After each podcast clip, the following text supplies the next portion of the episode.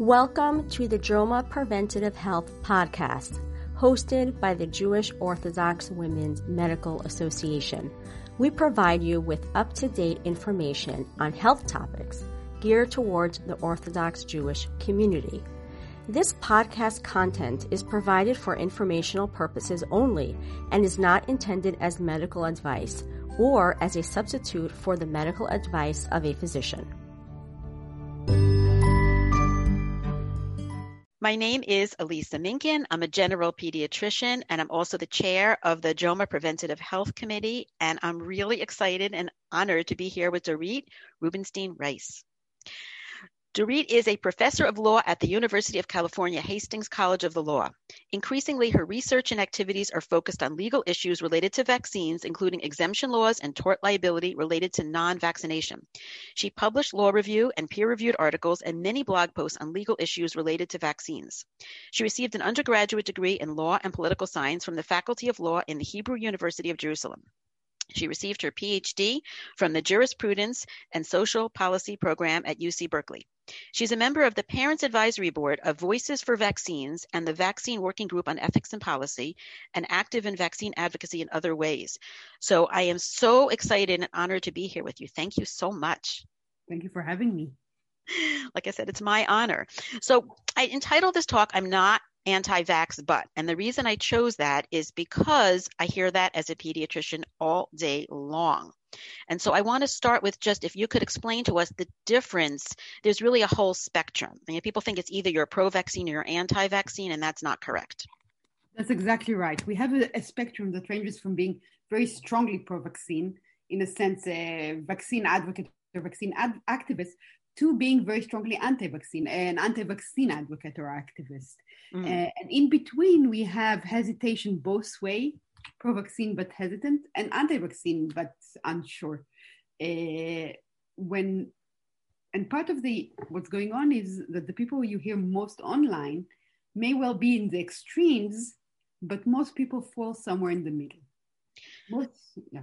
Right. And it's understandable to be hesitant. We're talking about the COVID vaccine. This is really a mm-hmm. whole separate category. When people say there's no long term data, well, of course there isn't. It's new. Right? It's brand I new. Will, I will point out that yes and, and no. Mm-hmm. So there's a, a, few things that are unusual about the COVID 19 vaccines and the hesitancy, but there's also a few things that are very much, we've seen this before. Mm-hmm. Every time a new vaccine comes, there's initial hesitation from people in accepting it. Mm-hmm. So usually uptake starts low and picks up over time. Mm-hmm. Uh, I don't have data for the measles vaccine, for example, but as you probably know as well, that was true for hepatitis B vaccine, that was mm-hmm. true for HPV vaccine, mm-hmm. that was true for rotavirus vaccines. Often for new vaccine uptake is uh, slow at first. Now, some things are unusual for COVID 19 vaccine. For one thing, we're in the middle of a pandemic. We're right. seeing close up the harms of COVID 19 as a disease. So you'd hope that there'll be more uh, readiness to accept the vaccine because we know the risks from the other side are really high. But even here, as you're saying, uh, the vaccine development process has been faster than usual. So people are understandably nervous and we've seen more politicization of right. public health than we normally do, which is also not helping. Right. So we have factors pulling in, in both directions.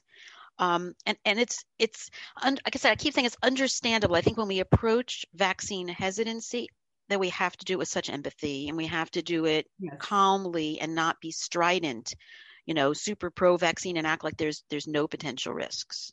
Yeah, I think that where you exactly hit it when you're saying when we approach vaccine hesitancy. First of all, I will say it's not only legitimate, it's important for someone considering a vaccine to ask questions mm-hmm. and uh, to not assume anything and to approach it with, I want to know more. Mm-hmm. That's very appropriate. Not a, a lot of people just accept recommendations on trust, but I think asking question is appropriate and right. Mm-hmm uh, that would certainly not make one anti vaccine. And being nervous about a new vaccine is also appropriate and right. I think the, you cross the line when you get to the point where evidence doesn't matter. Mm-hmm. That's where you cross the line from having concerns or having hesitancy to being anti-vaccine. Right. Can we talk a little bit more about the anti-vaccine movement, just to put it in context? So what I'm trying to make this for is people who, whose parents, whose friends, whose neighbors are sending them videos.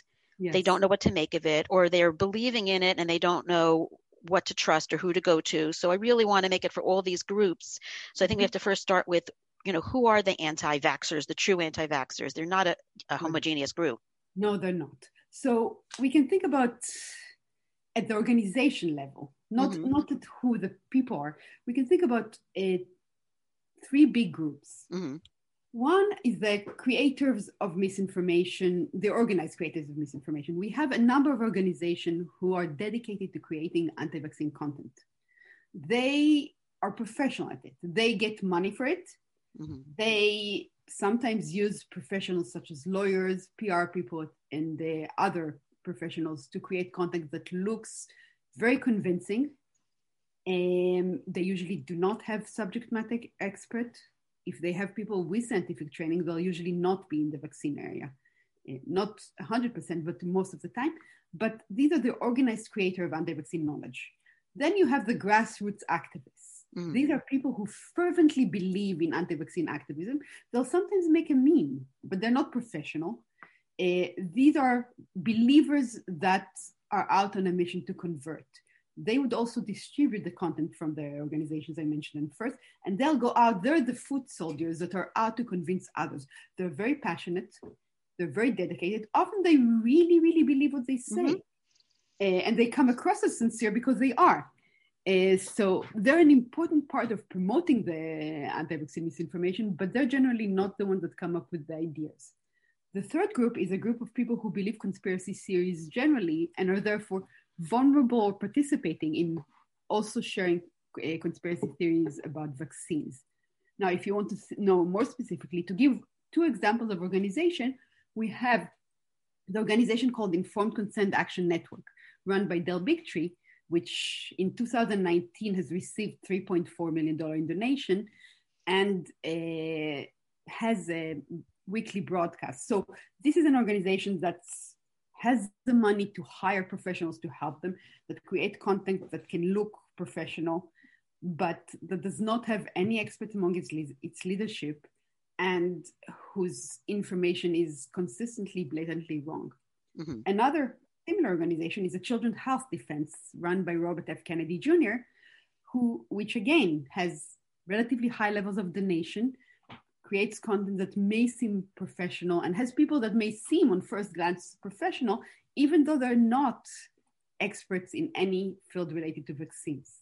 So these are the uh, content creator. Uh, I don't think I can target, I, I can do something like this for grassroots activists without targeting individual, and I'm a little hesitant to do that.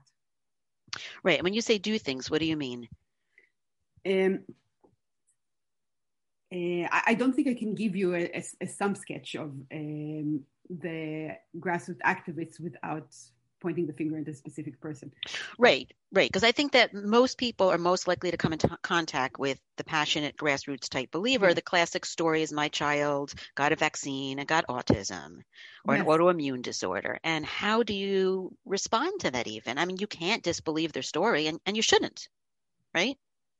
Um, so here's the thing there are two parts to this. So, as you're correctly saying, a lot of the grassroots activists go to that something happened to the child and they blame it on vaccine. Mm-hmm. There's two parts to that. We certainly shouldn't disbelieve that a child, uh, that someone, when someone is telling you, my child suffered and it was traumatic and painful, I'm suffering, we can all relate to that. We mm-hmm. shouldn't disbelieve the suffering. But when they then go on and say, and the vaccine caused it, I think it's fair to ask about that, especially if the claim is something like autism, SIDS, or food allergies, all things that have been studied mm-hmm. and found not linked to vaccine. So when we're hearing those stories, it's really important to separate the real sympathy for the person who's suffering, for the child, for the difficulty of dealing with the difficult family situation, and uh, what actually caused this. Uh, for you, you're a doctor. Sometimes it's your job to tell people. I understand that you think that this is a connection, but it's not. And if you don't follow the real cause, you won't be able to improve the situation.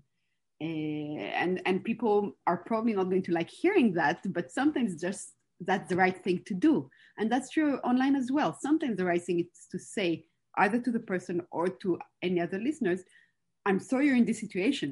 I'm sure this is hard, but blaming it on vaccine is wrong and doesn't help anyone."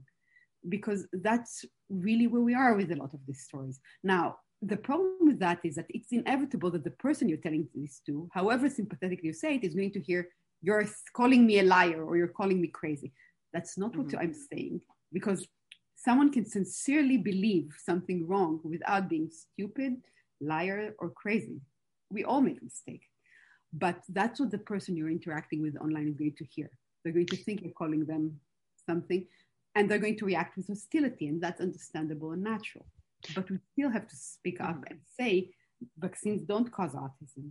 I'm sorry you're dealing with a special needs child. I know you need support, and I know our system is really bad at giving it sometimes, but blaming vaccines doesn't help. Right. I mean, I think it's more tricky than that from my interactions. I think uh-huh. that people are getting more sophisticated, and because we've already shown scientifically that vaccines don't cause autism per se, you will yes. hear it's autoimmune, it's a, you know, special vulnerability that hasn't been exactly diagnosed. And I don't think yes. our job is to disbelieve the person's specific story. I think the job is to be empathic and then step away and not let them scare you right? I don't think you can ever um, undo um, a belief system. And somebody who really believes in it, I think that for somebody who's dealing with a family member like this, and you can correct me if I'm wrong, it may be better to agree to disagree. Uh, so again, it depends where you are. When I speak online, I'm not speaking to the person I'm interacting with. I'm speaking to others. Mm-hmm. Um, letting the story stand in that situation can harm others. Mm-hmm. I, I, just feel that that's a problem. Uh, but if you're saying, well, I continue the back and forth and continue to try and disprove their story to them, that's probably a mistake. Mm-hmm. I mean, at some point, you, you, if you're saying when you're interacting with a person, or if you're interacting with them even in a group, at some point you put that aside. We ag- agree to disagree. If that's what you mean, then I agree. Uh, but it has to. I think you need to also be clear that when you're talking to others, uh, that you're not disagreeing because it's a matter of opinion. You're disagreeing because there's clear external evidence that vaccines don't cause, for example, autism. Right, right. But like I said, it's it's often the story is more subtle than that, and I think you can get in a trap by trying to disagree. And again, when we're talking about people listening, they're probably not vaccine advocates like you. They're yes. probably just dealing with a family member or a friend and they don't know how to deal with it. So I think it's important to get across the point that there are a group of people who you will not change their minds. Yes. And I think, I think, I think, mm-hmm. I think you're right. Uh, at some point, so people do change their mind. Even the most anti-vaccine people can change their mind, but it has to come from them. Mm-hmm. And uh, what you can do is share information, be patient, not let so relationships matter. And right. letting the one disagreement on vaccines ruin the rest of the relationship is probably a bad idea. And sometimes when it's a one-on-one it's someone you care for someone you love the best thing you can do is uh, work on building the trust. Put us raise the point and put it aside. Um, my friend Colin McRoberts has a really nice uh, article called uh, The Most Important Playground Conversation. And his point is there's two ways to enter such an argument. Are you there to win? Are you there to actually interact? Um, people don't like to lose. Mm-hmm. If you turn it into an argument, even if you win, you've probably lost. If you're trying to work with someone you care for and you also want to preserve the relationship, you can say, I think this is wrong. Here's my information. But going more than five, he, he gives the number five. Obviously, that's kind of arbitrary, but going more than mm-hmm. five times back and forth, that's probably the end of productive discussion. And it's time to put it aside and move on. If you establish trust and you provide good sources and you explain where you are in a non-confrontational ma- manner his point of view is when the person is ready to consider they will consider what you said it has right. to come from them though exactly mm-hmm. And another common scenario is somebody who is just facing vaccine misinformation. You yes. know, classically, you get forwarded an email, a WhatsApp, you know, a video. There are so many videos. And I'm starting to see that the ones that go viral, 100% mm hmm are misinformation because good information never goes viral. Yeah.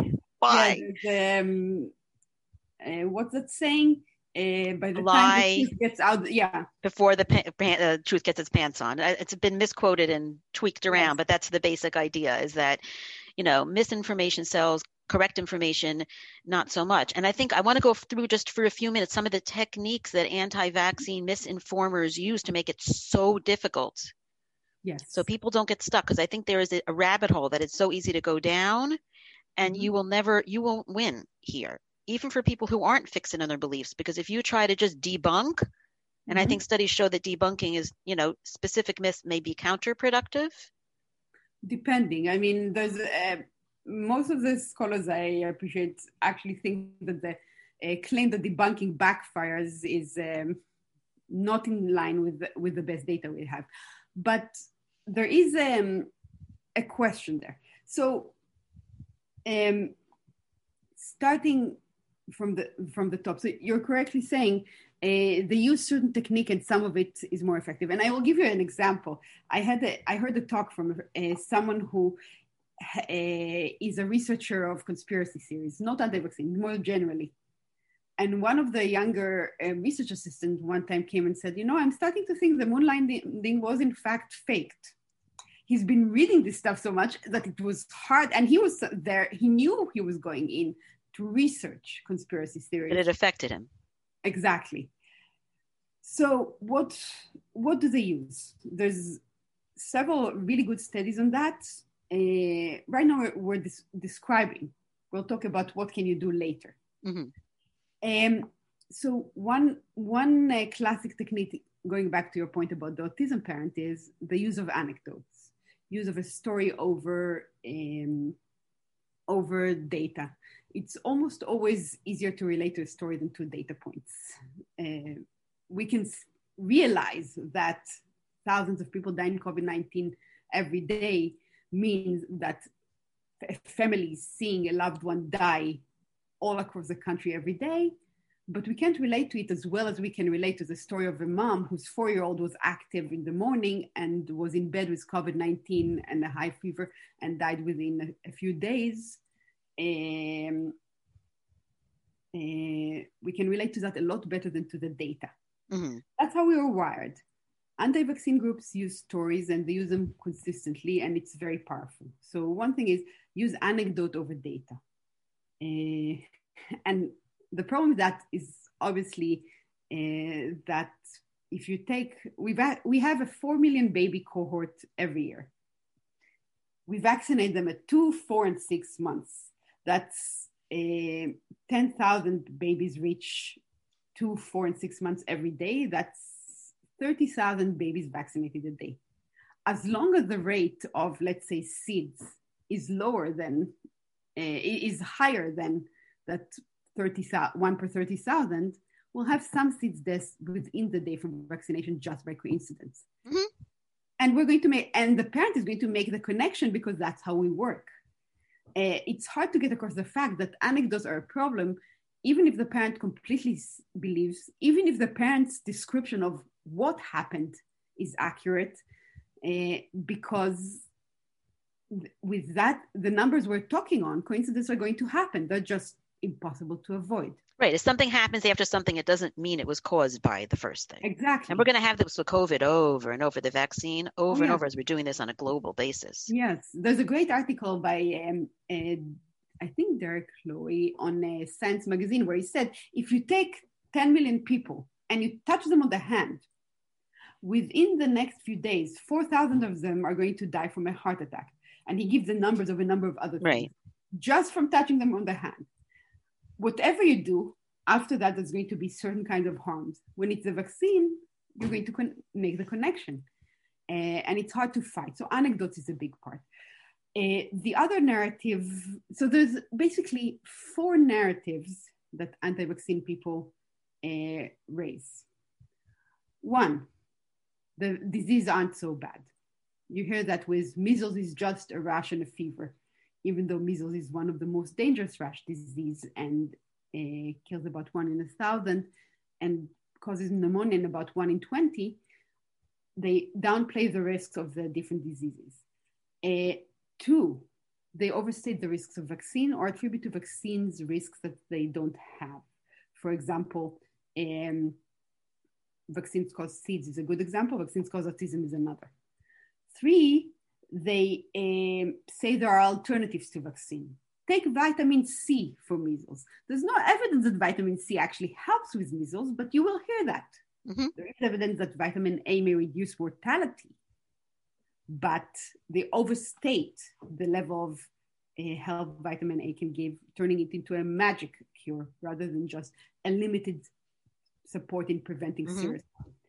So um, that's the third. And the fourth is there's a conspiracy. They are out to hide the truth and harm you. These are the four narratives you hear from the anti vaccine movement.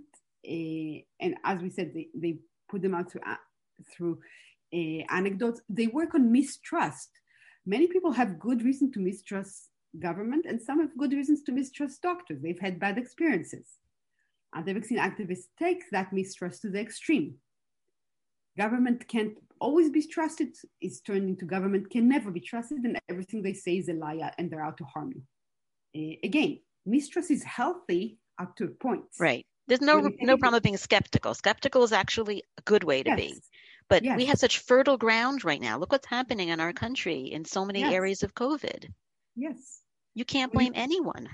Yes, and when you take mistrust to, uh, into there's a conspiracy to get you, and the government is coming to harm you, there's not a lot of place for dialogue there.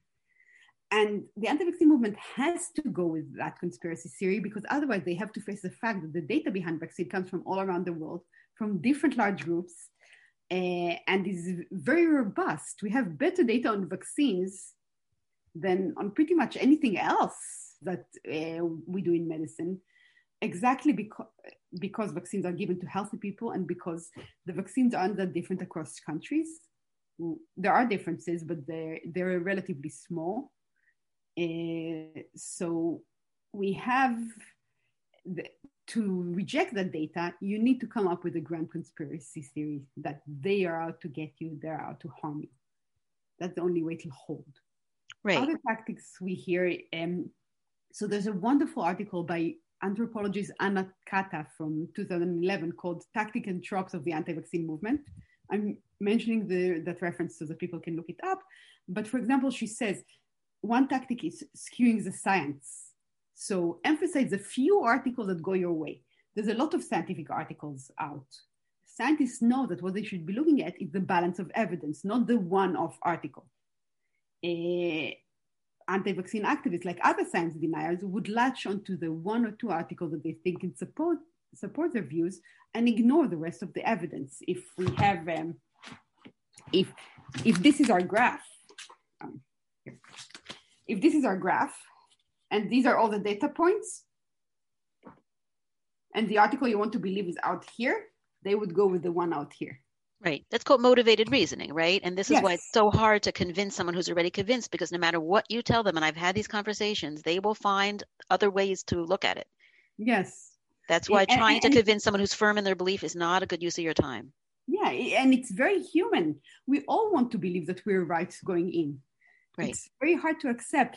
One of the things that uh, some of my friends point out is that the healthy thing to do is always assume you might be wrong. Mm-hmm. Always read the other side point of view. Um, and even in vaccines, so I've been in the vaccine area for a long time.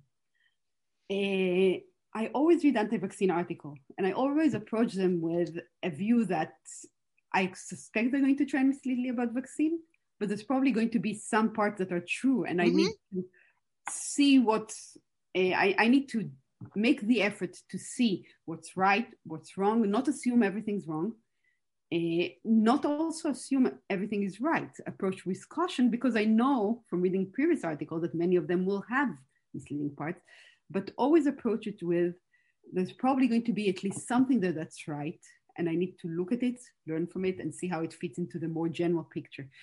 Always approach thing with there's more to learn and some things you believe might turn out to be wrong. Right. The problem the problem is though sorry. The the problem is though that if you are vulnerable, if you don't know then you can get yes. caught up in the trap. And that's the problem with people who are saying, okay, I'll be open minded. My friend, my family member saw this. Yes.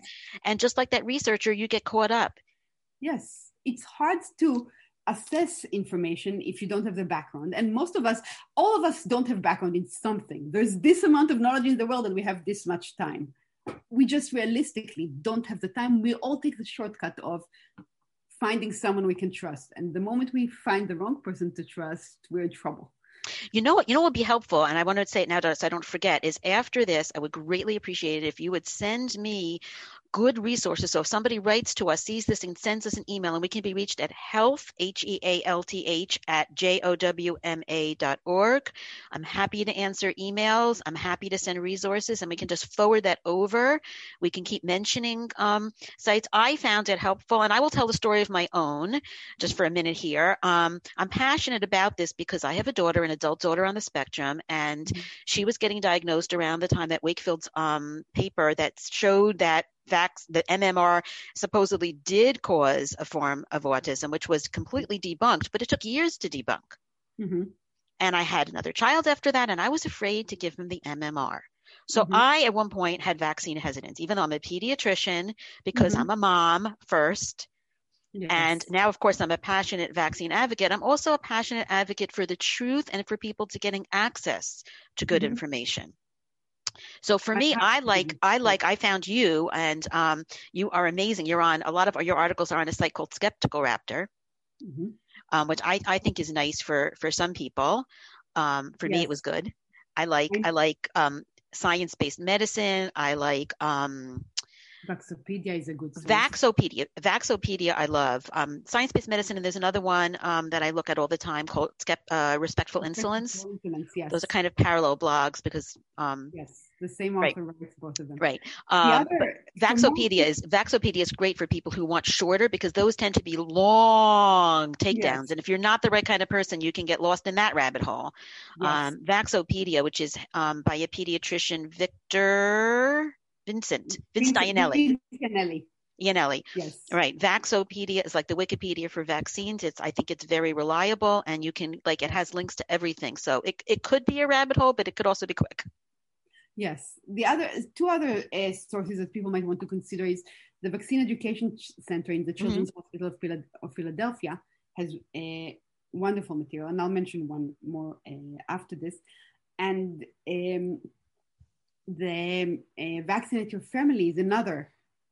Uh, mm-hmm. That's a nonprofit created in the 1990 by two first ladies, Rosalynn Carter and, Bumpy, uh, and Betty Bumpers, uh, who joined together to try and get vaccines to children initially. Uh, so they also have really good resources. The other, uh, so different people have different needs. Some people need more longer resources. Some people need a very short version. Uh, and a lot of people have good reasons to mistrust government, but there's a government site called vaccines.gov that has the most basic information in a really accessible way. So if you're looking for, I just want to get the basic and I want to understand this, vaccines.gov might actually be a, a, decent place to start. As far as I know, it's made by a group of very young, very enthusiastic civil servants that they, whatever we think of government aren't the high level politician and I think everybody ignores them because it's such a small thing. Um, so vaccines.gov is another place people can look. And that's not the CDC or the Department of Health. The, so it is within the Department of Health. Mm-hmm. Not the CDC. I think they run their stuff through the CDC for advice, but it's not the CDC. It's um, so the CDC materials are generally written. I think they're written at eighth grade reading level. Uh, this site is uh, tries to simplify compared to them. Mm. Um, so it, it's really very accessible. I'm not trying to suggest that uh, our audience can't handle eighth grade reading level, but sometimes you don't have the time right. uh, to read. And that and the vaccines.gov site really has very short, bite-sized articles that should give you the basics quickly. Right. So that's that's really really helpful. Can we go back a little bit because you said that when you look at the vaccine misinformation, there often is a piece of truth. I mean, I kind of think about it like an oyster yeah. makes a pearl. They take a little bit of something and then they embellish it, embellish it, and yeah. embellish it. And I think it is helpful to get to that true core and be honest about it. Yes. Can we have an example of that? Yes, I'll give you two examples. One example is we've seen recently signs that say vaccine manufacturers are exempt from liability. Now, that has some truth. Mm-hmm. We have absolute liability protection for COVID 19 vaccine manufacturers, which I hope will change. And we have limited liability protection for other vaccine manufacturers. And there is a history there. But the point I'm trying to make is that much is true. But then the implication, what the promoters of that are trying to say by saying vaccine manufacturers have no liability, is they're trying to tell you that means that the vaccines are unsafe. And that's untrue. A, even for the manufacturers, uh, it, the COVID 19 vaccines are very visible. If they turn out to be very unsafe, that's going to be really bad for the manufacturers. Uh, so they have incentives to try and put out a relatively safe vaccine. Not absolute, and we shouldn't trust the manufacturer lot ever.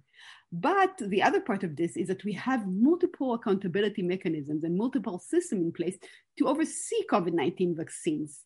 So we don't depend on liability to um, oversee the safety. Uh, not only do we have four monitoring systems for vaccines generally, that's the vaccine uh, safety data link, that's the vaccine adverse uh, reaction system, that's a reporting database, that's uh, CISA a clinical immunization safety, I don't remember what A stands for, and uh, there's another uh, monitoring and monitoring system in FDA called PRISM, Mm-hmm. For COVID 19 vaccines, they put in place a number of other mechanisms. They're working with VSafe, yeah. Yeah, VSafe, and they're working with the Department of Defense and uh, the Veteran Affairs Administration to look at to look closely at people in their facilities that get the vaccine and monitor them. So that we have a lot of mechanisms for active monitoring. It's going to be really hard for a problem not to be noticed. So when you're saying vaccine manufacturers are exempt from liability and you're trying to, to imply, and that's what they're trying to imply, that means vaccines are unsafe, you're taking a true fact and turning it into a lie. Another example is a, the a, so there's an organization called Physician for Informed Consent that is actually an anti-vaccine organization. Most anti-vaccine organizations do not call themselves anti-vaccine organization. Uh, and this organization, for example, has said a MMR called causes febrile seizures. That much is true. Rarely the MMR vaccine can cause febrile seizures. Then they went on to say the MMR causes vaccine uh, causes febrile seizures more often than measles. Now that's untrue. Right. If you look at the numbers, measles, which causes a fever, is a lot more likely to cause febrile seizures. And they also said that febrile seizures are highly dangerous, which is also untrue. Right because febrile seizures are extremely common among young children and most of the time don't have uh, bad consequences. So they again take a grain of truth. MMR causes febrile seizures in about, I think it's one per 3,200, even though this organization overstates those numbers. Uh, and then they turn it, build a house of lies on, on top of it. It's more, MMR is more dangerous than measles, untrue. And febrile seizures are horrible, which is, I, I've no doubt they're really scary, but again, they're generally not harmful. Right. Or, or Bill Gates is trying to do population control. Yes. It was actually Blima Marcus who just explained this to me. And yes. you know, Blima Marcus, I'm involved with her. She's amazing. Yeah, she's wonderful. Right. I don't know if I can explain this properly. You want to try to explain it? I, I didn't even understand okay. it at first. So, so the idea is in in one uh, one of his statements, uh, Bill Gates talk made apparently, I, I, I, don't remember the exact language, but he said something along the lines that vaccines can help with uh, depopulating the planet. So they took it and ran with it. Mm-hmm. What was he saying? He was saying vaccines help children survive to adulthood. Mm-hmm. If you can't count on your children surviving to adulthood, you're going to have nine children in the hope that two will survive. In areas of, of high mortality rate in poor yes. countries, we're talking if you can't count on them surviving, in part because you can be sure that five of them won't die from diphtheria before they're six, and two of them won't die from measles, you're going to have two children instead of nine. So we won't have population growth. So vaccines help with depopulation by saving lives. But that's not how it's represented by the anti vaccine side. Right. It's represented as Bill Gates is out to kill, which is so you know, I grew up with Microsoft, and Bill Gates was kind of the really evil Microsoft guy. so it's very weird what I'm going to say, but Bill Gates has done a lot to redeem himself from the Microsoft day, days. I mean, not just vaccines, but his foundation is putting in place sanitation, nutrition, and other things in the developing world that that are really important. He's investing a lot of money, time, and effort to s- literally save little children's life in the developing world. Uh, I think he deserves the credit for that. Right. And I think that line was him realizing I was going about it the wrong way. The new way is vaccines. And his focus on vaccines is perceived to be so so threatening to, yeah. to the anti-vaccine world. I mean, people ask me, and I do not even know what to tell them. What is motivating? The uh, real anti-vaxxers. Oh the real so it i think it's complex. So first of all a lot of the anti-vaccine people really believe they're doing good. Uh, as we've said a lot of them had a child that had something they blame on vaccine. They think they're out to save other people's children. Mm-hmm. that's one line of motivation. I'm going out to save other people's children. Attached to that are also two other lines that are a little less altruistic which is one uh, I want to vindicate myself. I I decided it's a vaccine. I want affirmation, and if I go other, out and convince a lot of other people, they can we can reaffirm each other. So one thing is vindication of something that uh, other people are telling me I'm wrong about. The third is community. Anti-vaccine groups create their own communities, and the sense of mission together. We're out to. Everybody thinks we're wrong, but we're not wrong, and we're out fighting the uh, rest the big of the man. world. Yeah, right. it, it's us against it, the world. Yes, it's a strong motivating feature. I think. Um, I tell me if, I, if this is completely off, but I think that's one of the things that helped Jewish community communities be so cohesive. We were really against the world because the world mm-hmm. was really against us to a large degree.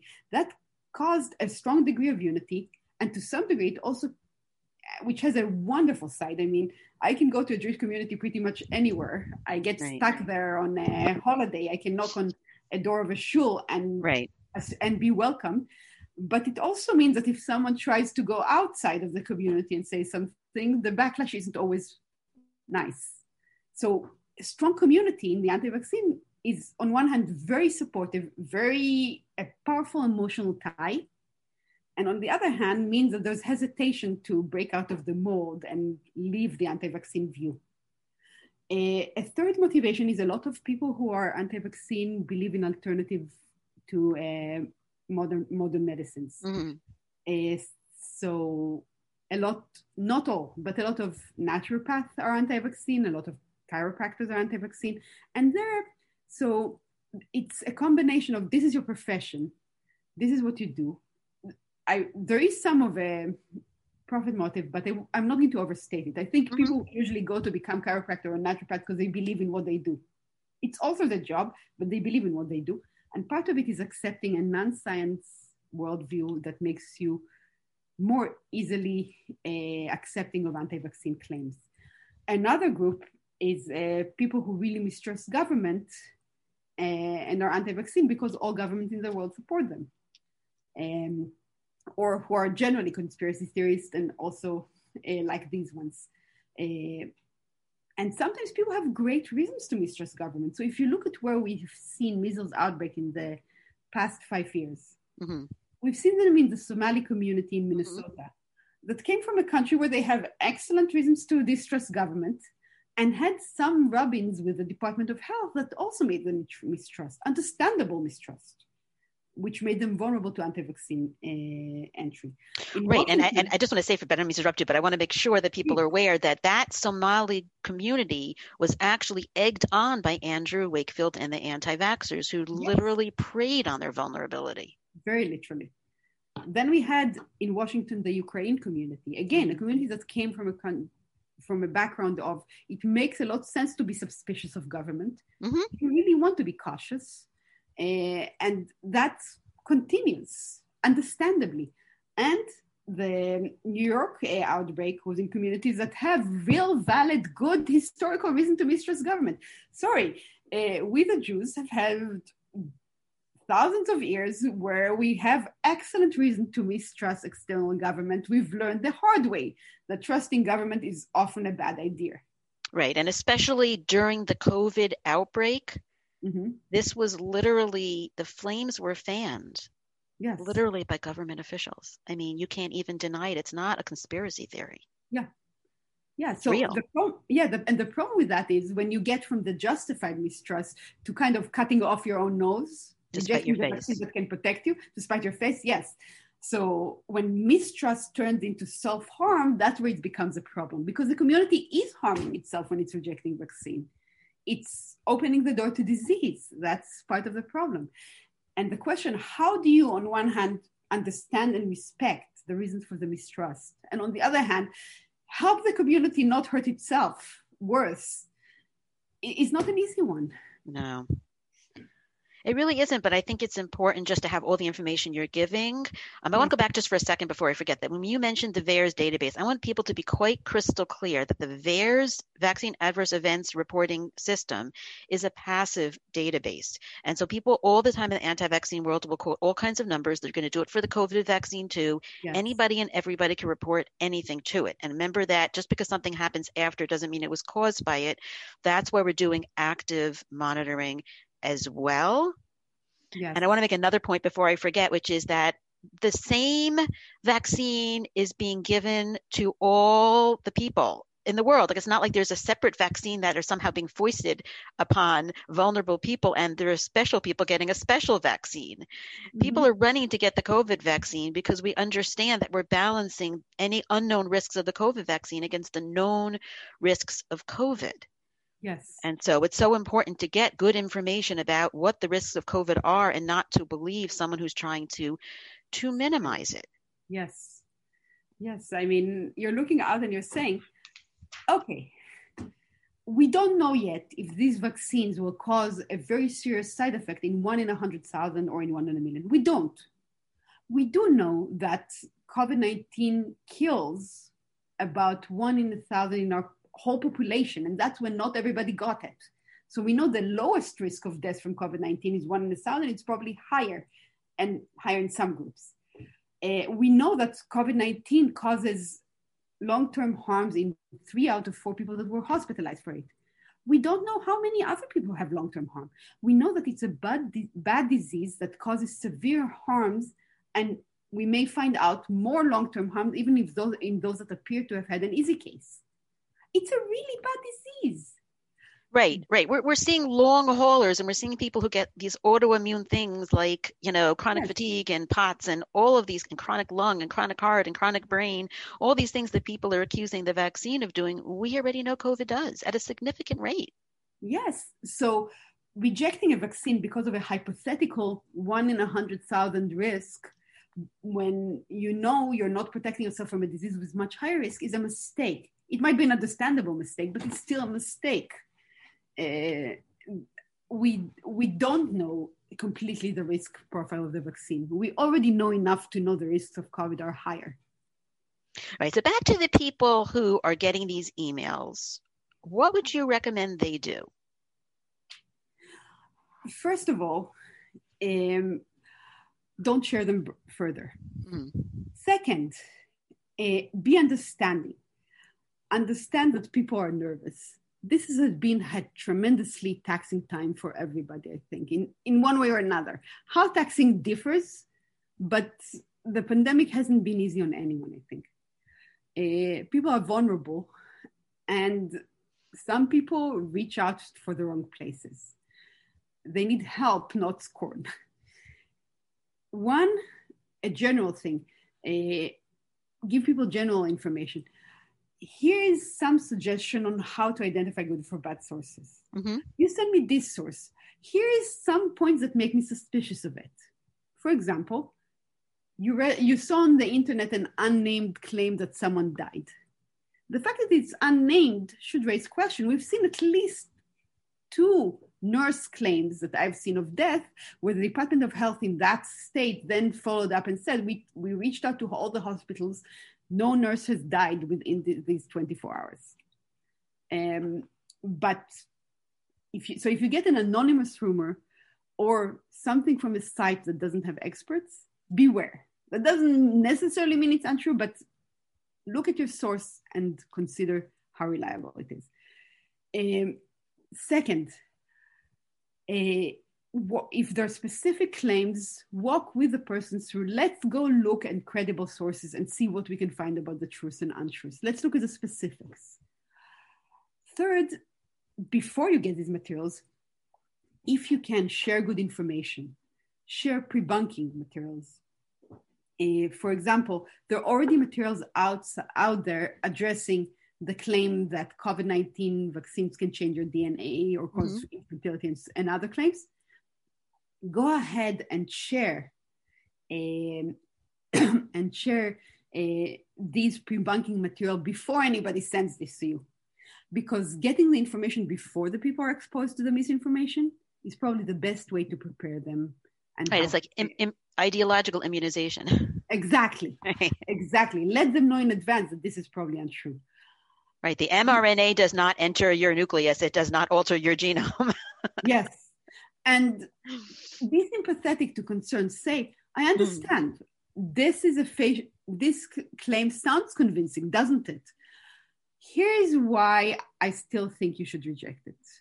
Um, don't mock people who get it wrong. None of us knows everything. Every one of us can be wrong, uh, and we're all we're kind of a team. We're in uh, not only in our quest to handle reality, and we know that we all depend on each other to get through the day, anyway, but also in our quest to understand reality. It's a team effort. When we see something incorrect, we need help, sometimes need help working through it. I can see a claim about vaccines that looks suspicious on its face, but I don't know enough to say yes or no. What I do is I reach out to two or three people that I know that have relevant expertise. This was said. True? No? Why yes? Why no? So if you don't, if you come across a claim and you don't have expertise, ask others. If you're the person with expertise, don't laugh at the people asking you they're asking you for help. Mm-hmm. Help them. Uh, don't treat it as you fell for this, ha ha ha. It's uh, nobody knows everything. People are coming to you because you have knowledge. Uh, give them the respect of addressing their concerns with your expertise. Again, this is a this is a community effort. Understanding reality just as much as dealing with everyday issues is a community project and we need to work together. Right. I, I just have one more thing, and mm-hmm. it's really, well, two more things. one of them is that what do you do about these misinforming videos that are three hours long or these articles that are, you know, you're going to be that person who went down the rabbit hole and didn't come out alive. So I'm a lot happier with the misinformation videos of three hours than three minutes because a lot less people will watch it for a start that doesn't mean that it's not hard to, to go through. So for some of these, you'll have debunking material that are already out. For others, you really need to address the source. Uh, you can say, look, I can't sit down and watch 3 mm-hmm. hours. But this is what makes this suspect. And this is why this really isn't a place where you need to go to for information. Does the person making the video have the relevant expertise? how does how do their view fit within the general community of experts? A lone expert can be right, but uh, to be right, they have to have especially compelling data, and many of these videos don't. So, uh, does the person have the expertise? If they do have relevant expertise, how do they fit within the community of experts? What's their data? Uh, are they drawing on large data sets? Did someone analyze them? we most of us don't have the capacity to go back and do a scientific analysis but we can turn to communities that can do that and ask them and expect them if they think something is wrong to tell us exactly and specifically what's wrong. Uh, there's people for example on twitter that uh, epidemiologists that have devoted time to going through some of the articles and videos and explaining bit by bit what what's the problem they're doing it for free. They're doing it because they're worried about misinformation and uh, looking them up, finding the right people to turn to for expertise can be incredibly helpful. Right. Ed Nirenberg, by the way, is amazing. Yes, he's great. Yes. So people really need a point by point because I, I, think that people have to understand that you're going to give somebody who's busy, say a physician, a three hour video. We do not have time to watch it. No. I would love for people in terms of pre-bunking to be able to recognize signs so they can say, wait a minute. I love there's a cook, his last name is, he has the conspire, the seven traits of conspiratorial thinking. And I think that that can help the yes. um, mnemonic conspire. I mean, people can look it up. I'll just mention it really quickly. The evidence is contradictory. There's an overriding suspicion, nefarious intent throughout to get you. Something must be wrong. There's a persecuted victim it's immune to evidence. It has nothing to do with evidence. Um, reinterpreting randomness. Um, those are the C O N S P I R. But I mean, if you can kind of get a pattern, if people can sort of recognize a pattern, and maybe if they really are down that rabbit hole to get good information from the detailed sources we've mentioned, um, the other one other thing, really, really quickly, I just want to mention, just because you're a lawyer and we didn't even tap into your legal expertise in vaccines, is a lot of my parents are saying, "Oh my gosh, I'm terrified. They're going to mandate this vaccine for children." I just Not want to address it. Soon, but it could be come down at some point. So first of all, we have we are just starting clinical trials in children. They're just mm-hmm. recruiting for the 12 to 17, and they won't move younger until those are done. So it'll be a while before this vaccine is even approved for children. Right. Parents, you should right now worry about getting the vaccine for your children because I'm worried about this. It's going to be a while because I'm, before I'm ever able to give it to my children, and I want it. So if you're worried about giving the vaccines to children, it's not going to happen for a while. If and when it's going to be approved for children, it's going to be on the basis of data that shows that it's relatively safe for children. Will it be mandated? The answer is it might be. Uh, we have a history of mandates for school for children, and this might be added. Although COVID 19 is more dangerous for adults than children, children have died from it. Children have gotten seriously sick. It's not risk free from children.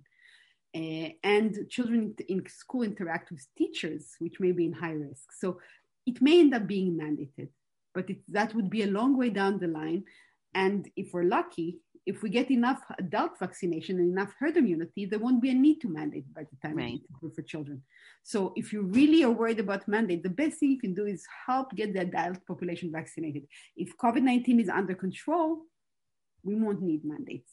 The other thing uh, you, you can do is um, really ask yourself, what, why am I worried that five years down the line, my, my child's school might require me to get the vaccine. I don't know enough on what, on what the risk benefits are for children yet. If we get to the point where the vaccine is shown to have very small risk for children, will I get it for my child? If your answer is yes, then don't worry about the mandate. You're going to get the vaccine anyway. If your answer is no, then when you get to that point, you may have to worry, but that's a long way down the, the road. We're not there. Right. That's a really helpful answer. I'm just going to end on one thing, and I thank you so much for your time. I, I, what I wish would happen is that the same people who are hesitant to vaccinate would wear their masks and distance and try to avoid the virus because we are all in this together. Yes. And so I thank you so much for doing this with me. I really, really appreciate it. And I'm hoping that you can email me some sources and I will hold on to them. And if somebody wants to email us at in at health at jowma.org, I will be happy to send them those resources. Thank you. Thank you so much.